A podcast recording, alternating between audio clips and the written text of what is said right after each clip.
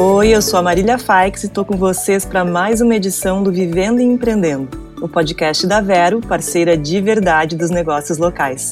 Vocês já nos conhecem e sabem que nós estaremos sempre ao teu lado quando tu precisar. Quando chega o fim de semana ou tem uma ocasião especial, é uma boa pedida uma cervejinha, né? Aquela clássica paixão nacional.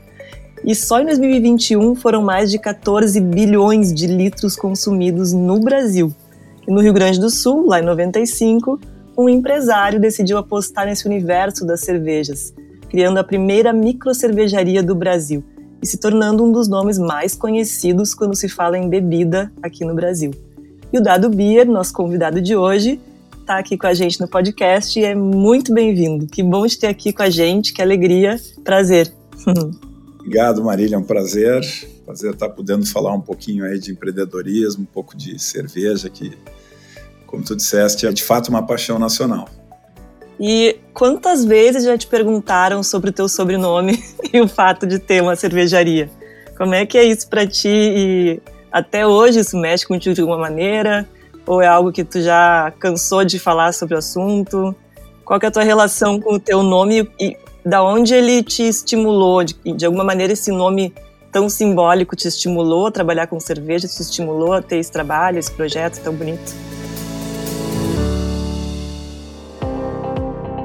É, na realidade, isso, o nome de fato foi o responsável pelo envolvimento no negócio de cerveja, né? Nós, só que isso, isso era uma brincadeira que nós tínhamos em razão dos nós primos, assim, em razão do sobrenome Beer, né? Que enfim, tem, tem uma, vamos dizer assim, tem muito, no passado, os ofícios, né, davam os nomes às famílias, né, então tinha o seu, principalmente aqui no Rio Grande do Sul, das colonizações alemãs e italianas, principalmente da colonização alemã, né, então tem, tinha o seu Pedro, o alfaiate dos pequenos vilarejos, né, era o Pedro Schneider, né, o padeiro era o Becker, né, o que fazia sapatos era o Schumacher, né, e assim por diante. E a gente entendia então que os nossos antepassados tinham sido cervejeiros e que nós então deveríamos ou poderíamos fazer um resgate a essa tradição familiar, um negócio puramente uma brincadeira de família. E eu comecei, eu realmente comecei cedo na questão do empreendedorismo, muito antes dessa palavra ter se tornado assim uma palavra importante ou do entendimento da questão do empreendedorismo. Muito garoto eu comecei a fazer ou a ter meus pequenos negócios e fui tendo, fui avançando. Eu comecei fabricando skates ainda quando garoto no Colégio Anchieta. Depois comecei vendendo, eu tive um vínculo importante com o surf que estendeu-se ao skate, né, mas o principal vínculo era com o surf, com o esporte. Depois eu acabei me envolvendo na venda de pranchas e de acessórios para surf. E na sequência disso eu tive loja de surf. E na sequência da loja de surf tive a primeira loja de conveniências de Porto Alegre, chamava-se General Store. E nessa época, nós estamos falando no início dos anos 90, mais precisamente em 1992, o Jorge Gerdau, meu tio, ele é que me desafiou, né? Ele é que me provocou Vem cá, Dado, quando tu vais fazer a tua cervejaria? E aí, esse troço, obviamente, não, como eu disse, não passava de uma brincadeira. E o Jorge, claro que para mim sempre foi um, uma, a grande referência, né? não uma referência, mas a referência. Eu, como né, um aspirante a empreendedor, um empreendedor né, jovem, júnior aí. E eu disse: Olha, tio Jorge, eu vou fazer isso quando eu tiver recursos para tal. Né? Fiz uma resposta um pouco mais pomposa. E ele disse, ah, é, e se eu te ajudar? Eu falei, porra. Então aquilo para mim foi um troço extremamente, é uma história que eu já contei algumas vezes, mas foi um troço extremamente marcante, né? Porque tem uma proposta de construir algo junto com o Jorge, puxa, para mim, hoje em dia seria algo assim fascinante. Naquele momento foi um negócio que realmente me desconcertou, me, me, me tirou do prumo. Isso foi numa noite de Natal na casa da minha prima Marta. Eu fui conversar com ele depois de passar aí os, o Natal, o Ano Novo, não sabia se aquilo era uma brincadeira, né? Fui procurar ele lá na Gerdau no, nos primeiros dias de janeiro e ele disse: E aí, Dado, vai encarar? O Jorge sempre foi um cara, né, para mim, nem só para mim, para o Brasil, aí um dos maiores empreendedores desse país. Realmente um espírito empreendedor. E eu falei, olha, tio, já não tenho a mínima ideia do que tu tá me propondo, mas eu tô dentro. É, não tinha a mínima ideia porque produção de cerveja naquela época estava restrita assim a companhias muito grandes, né? E tinha muito poucas companhias ainda. Sim, há 30 anos isso, né? Praticamente, é, 30 anos agora em dezembro faz 30 anos. E então não sabia nada o que, que a gente estava falando. Mas mais ou menos isso. Primeiro quem, depois o quê. Então contigo eu tô topando qualquer negócio mesmo sem saber do que, que a gente está falando. E aí começou, né? Super interessante, assim, é, pensar ou lembrar que naquela época não existia internet, hoje a gente está tão habituado, fala num assunto, para que eu vou dar um Google, né? Uma expressão, vou dar um Google, né? E tu olha já o assunto, já te conecta em 200 links, em um par de horas tu já tem um, um punhado de informações sobre qualquer coisa, mas na época não existia. Então eu comecei assim a trilhar um, assim, um caminho de pesquisa e fax, usava-se fax na época, e, mas já havia networking, apesar de não haver redes sociais. E, e é, tinha um networking, né? tinha um relacionamentos de um com o outro. Então, dizer, a tese que criou o Facebook, né? antes tinha o Orkut, ainda vamos dizer, uma pessoa te leva a outra, que te leva a outra. Né? Eu tinha um primo que morava na Alemanha, e esse cara trabalhava na Bosch, e o Edgar, eu me conectei com ele e ele me abriu algumas portas por lá, troquei, enfim, contatos e em abril de 93 eu fui para a Alemanha e comecei um estudo. E lá eu vi que havia um outro mundo, né, um mundo diferente do nosso, onde se produzia cerveja em pequena escala. Né, e daí começou todo um, um processo de desenvolvimento do projeto da Dado Bia. E tu foi um dos primeiros independentes do Brasil, né? Cervejeiras independentes do Brasil. A primeira cervejaria artesanal, assim, somos a primeira empresa que se estabeleceu com essa proposta de produzir cerveja em pequena escala, com alta qualidade, numa época assim.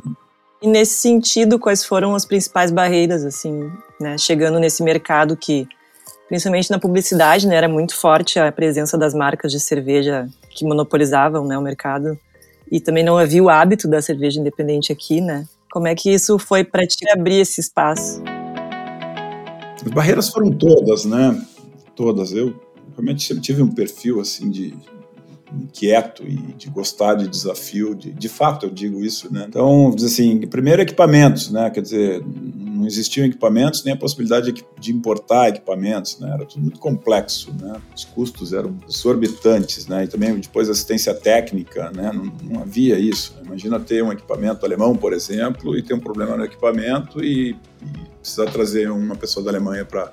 Então, o primeiro desafio foi desenvolvimento de equipamentos aqui no Brasil. Né? A gente não vai ter tempo para contar toda essa epopeia, mas equipamento foi um dos primeiros e grandes desafios. Depois, suprimento de matérias-primas né? também foi outro grande desafio, porque também não havia né, fornecimento em pequena escala. Né? Os malte, eh, enfim, malte de trigo, malte de cevada, lúpulo, fermento, a gente acabava comprando, iniciando comprando, importando tudo isso, né?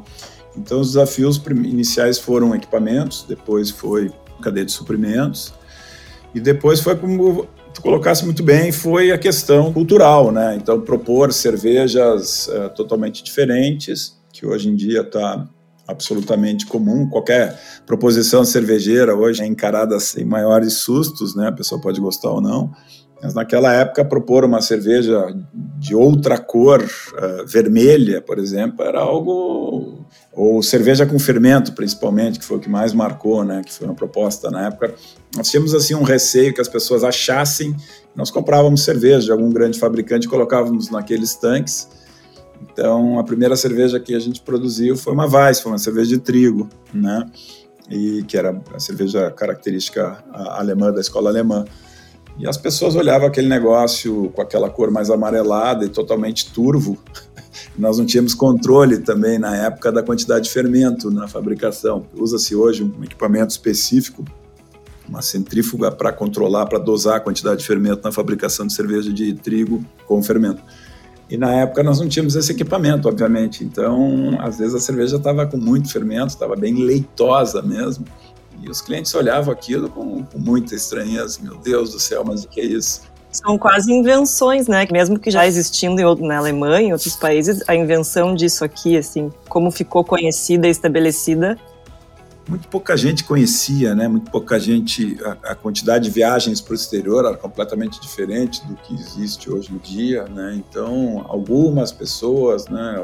Algumas pessoas viajavam, obviamente, para a Europa e para os Estados Unidos, e então já tinham tomado, experimentado, achavam interessante, mas a grande maioria não. Né? Então esses acho que foram os principais desafios. E do outro lado teve o bônus do ineditismo, né? que também nos trouxe assim muita gente, muito movimento, foi realmente um empreendimento importante, ousado, inovador para a época. Né? Todo mundo queria ter o adesivo do dado no seu carro, né? é, isso foi um negócio bem legal que a gente inventou na época de, de marcar assim, todas as pessoas que iam. Já tinha um sistema assim, quando a gente inaugurou em março de 1995, nós já tínhamos um sistema de informática, rede. O Dubier teve assim bastante inovação nessa época. Nós tivemos o primeiro site em 1996, eu acho, né? Que eu confesso que na época quem desenvolveu, um amigo meu, Marcelo Barbosa, que desenvolveu, ele disse, cara, vamos fazer o site da Dado Beer. Eu falei, pô, show de bola, mas eu não tinha a mínima ideia o que era um site, né? E eles foram fazendo, trabalhando aquilo e ah, o site está quase pronto. Eu não tinha a mínima. Um dia eu perguntei para o que é site? Site da internet, world, uh, rede global de... Eu falei, cara, não estou entendendo nada, tinha muito trabalho, toca para frente isso aí, show de bola. E ninguém tinha computador, então, enfim mas o sistema de informática media assim, a quantidade de pessoas que a gente recebia, nós recebia cerca de 50 mil pessoas na cervejaria Danilo Peçanha por mês, e a gente disse, pô, é tanta gente, tanta gente, realmente um volume muito grande, né? E disse, pô, vamos pegar e vamos marcar isso. Então a gente fez aquele adesivinho do dadinho e colocava em todos os carros, no vidro traseiro, com o dado, com o número 5 virado para cima, no canto inferior direito e para saber que éramos nós que tínhamos colocado. Era um status quase, né? Ter o dadinho no carro. Às vezes entregava o cara que tinha ido na Bia, não deveria ter ido, mas faz. E além de todo esse pioneirismo e tudo que isso traz de aprendizagens, né, e de entendimento de mercado, o que, que tu acredita que são os diferenciais do Dado Beer hoje, nesse momento do país e da realidade de agora? Eu acho que um dos grandes diferenciais foi a forma como a gente, vamos dizer, através dessas mega operações, né? Depois a gente fez a da Beer São Paulo, que foi uma operação também gigante, foi considerada pela Brewers Association, que é a Associação Americana de Cerveja Artesanal, uma organização muito bacana e como o maior uh, brewpub do mundo, né? O brewpub é essa, esse conceito de produzir e comercializar no próprio lugar, né? Considerado o maior brewpub do mundo. A Beer São Paulo realmente era um negócio. Porto Alegre era gigante, São Paulo era ainda maior. Né? Imagina que na época nós produzíamos em São Paulo 100 mil litros mês. Hoje, uma cervejaria artesanal que produz 100 mil litros mês é uma grande cervejaria artesanal. Nós fazíamos isso e comercializávamos no próprio lugar. Era um negócio muito grande, muito robusto mesmo. Depois fizemos a da Beer Rio de Janeiro, e essas três cervejarias que, que recebiam cerca de 150 mil pessoas por mês, né, ou quase 2 milhões de pessoas por ano, elas acabaram gerando o que depois, né, falou-se tanto e fala-se até hoje, as, as tais experiências, né, e eu acho que essas experiências que foram geradas em tanta quantidade, em ambientes realmente muito legais, investimentos muito altos que nós fizemos nesse setor. Conectando com música também, né? Música, noite, bandas, casas de show, uh, complexos gastronômicos, quer dizer, um negócio bem. Então, acho que isso acabou gerando um tipo de relação muito interessante entre os clientes e a marca da Dubier. E eu vejo que isso é um dos principais diferenciais que a gente tem até hoje né, que foi um processo de construção de marca, de brand building, através desses pontos de experiência tão grandes, tão relevantes, que nós mantemos até hoje. Né? Nós ainda temos um empreendimento relativamente novo, que é o Food Hall da Dubier, um empreendimento bacana, novo, né, bem contemporâneo. Então, a gente segue fazendo esse trabalho. Lá no Food Hall, nós voltamos a ter uma micro cervejaria, que acabou sendo, vamos dizer, um laboratório de desenvolvimento de produtos e que está funcionando muito bem, né? Mas uh, me mantendo na tua pergunta, eu acho que um dos principais diferenciais é marca né? Qualidade dos nossos produtos, eu costumo ressaltar que ao longo desses anos todos a gente manteve sempre uma busca pela qualidade de produto, né? Sempre entendi que isso é muito importante e a gente acho que atingiu uma maturidade muito legal nesse tema de qualidade, portfólio, qualidade de produto. Realmente tantas viagens e provando tantas cervejas e enfim, fui acabando entendendo que realmente há um diferencial qualitativo importante.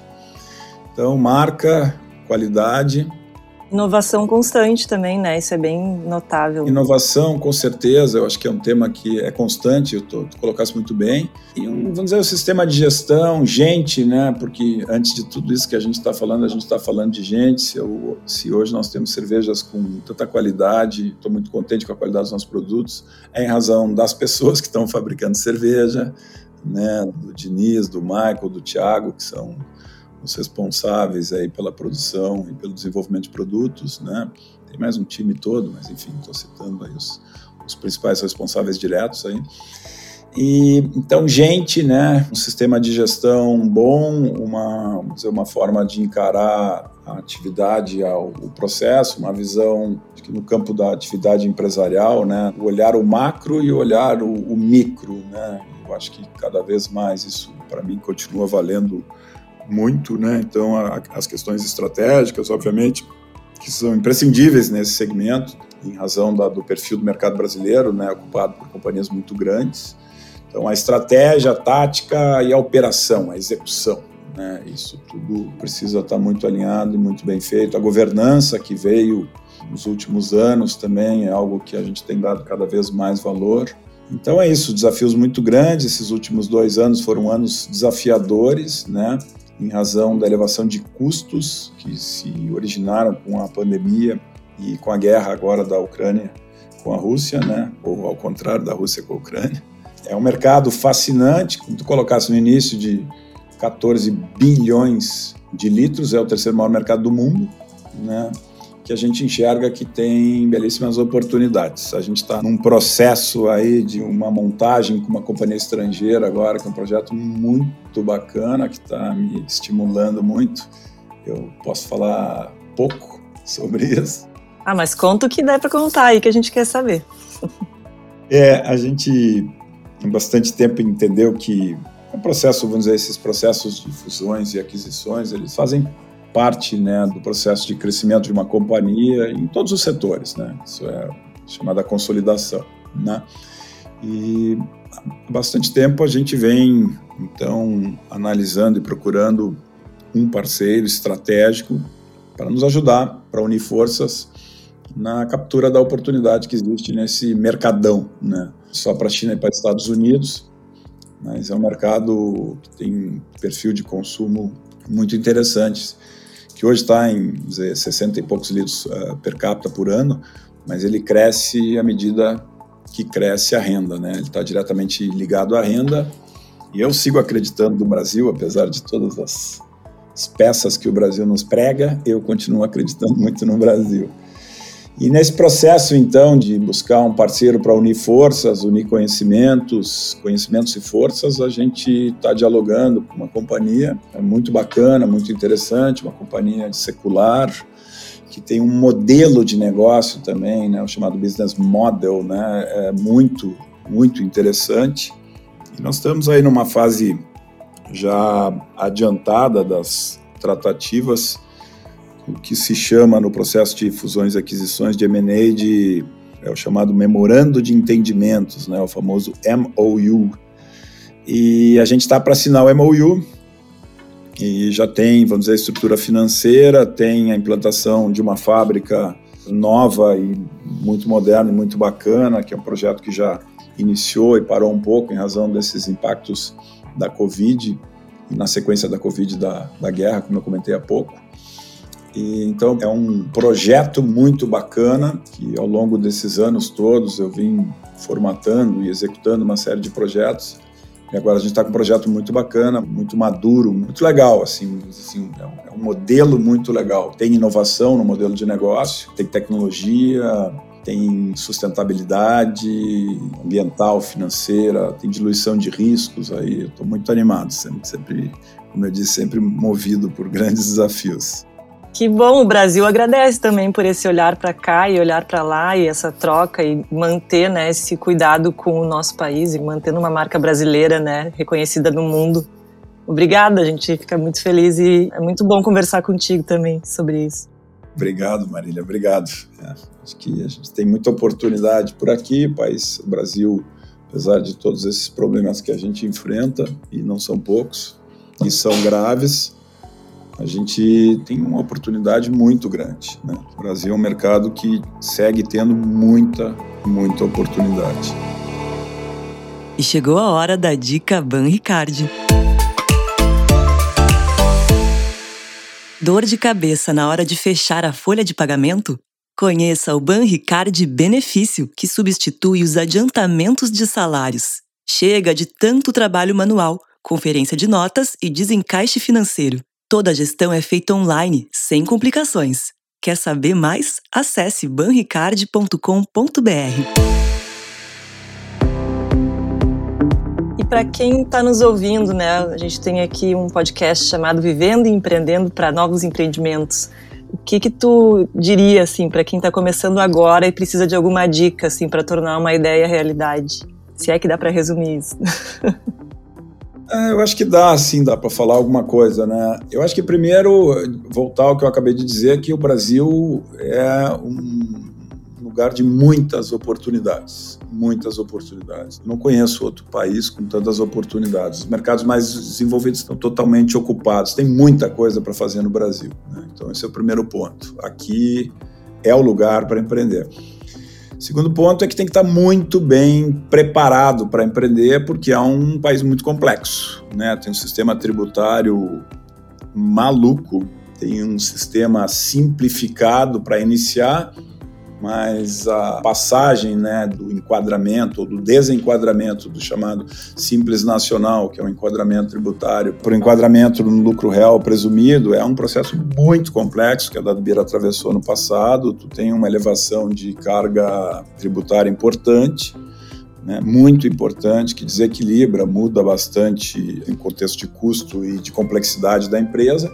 Então, a dica que eu deixo é que eu continuo entendendo que o chamado plano de negócio, o business plan, é a ferramenta, é a ferramenta, é o, vamos dizer, a, a trilha para estudar qualquer tipo de negócio. Então, tudo inicia numa ideia e eu acho, eu vejo assim pouca disciplina num geral, né? Acho que o Brasil tem um, o brasileiro tem um perfil empreendedor, mas ele tem ele tem pouca metodologia, né? Método, né? Como que eu vou empreender? Que é, que é bastante da tua pergunta, né? Então, número um, gente, tem muita oportunidade. Número dois, gente, método, tá? Mas qual método? De novo, para mim é muito quase a receita do bolo, cara. É o plano de negócio chamado business plan em inglês, né? Eu não gosto de usar nomes em inglês, falo às vezes porque vem né, dos Estados Unidos, da Europa, enfim. Então, a linguagem global dos negócios é o inglês. Né? Então, o plano de negócio é a ferramenta, é o método para analisar, para estudar um negócio, onde você vai analisar tudo que tem, tudo que precisa ser analisado. E existem muitos modelos de plano de negócio disponíveis nas redes.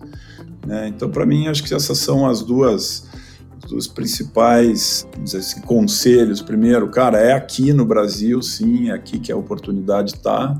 Número dois, puxa, muito método e muito estudo e muita análise nesse processo, porque a estatística está contra ti. né? O número de empresas que vencem é muito, muito, muito pequeno em relação ao número de empresas que não vencem. Né? E como não existe taxa de sucesso, esse é um termo que já conversei muito, mas não é medido, né? não se mede êxito, quantas companhias foram exitosas. A única coisa que tem uh, medição é o número de CNPJs que são encerrados, né? Então, o fim de uma empresa, né? Então, esse é o único dado estatístico de quantas companhias abrem e fecham num determinado período de tempo. Mas de êxito não tem, né? E há nenhuma definição do que é êxito, né? Mas a, como eu disse, a estatística vai contra. E acho que essa estatística vai muito contra em razão de uma espécie de despreparo no âmbito geral. Tem iniciativas belíssimas no Brasil, fazendo muito sucesso, obviamente, mas eu estou falando de um âmbito geral. Eu acho que a gente precisa dar mais suporte e eu tenho sempre me disponibilizado para isso, né, dentro dos meus limites de tempo para tentar ajudar aí uh, jovens, enfim, qualquer pessoa nos seus projetos aí, na transformação das suas ideias em projetos e depois, se isso fizer sentido, na execução dos mesmos. Que maravilha esse penso local, né? É muito importante a gente olhar para o nosso, que é o que tu fez lá em 92 e segue fazendo, né? E agora crescendo para o mundo. Espero que a gente possa brindar em breve essa realização, que a gente ainda não pode contar, mas que em breve vai sair para o mundo. É, assim que nós assinarmos esse documento, nós possivelmente faremos aí um comunicado aí para a imprensa. Obrigada.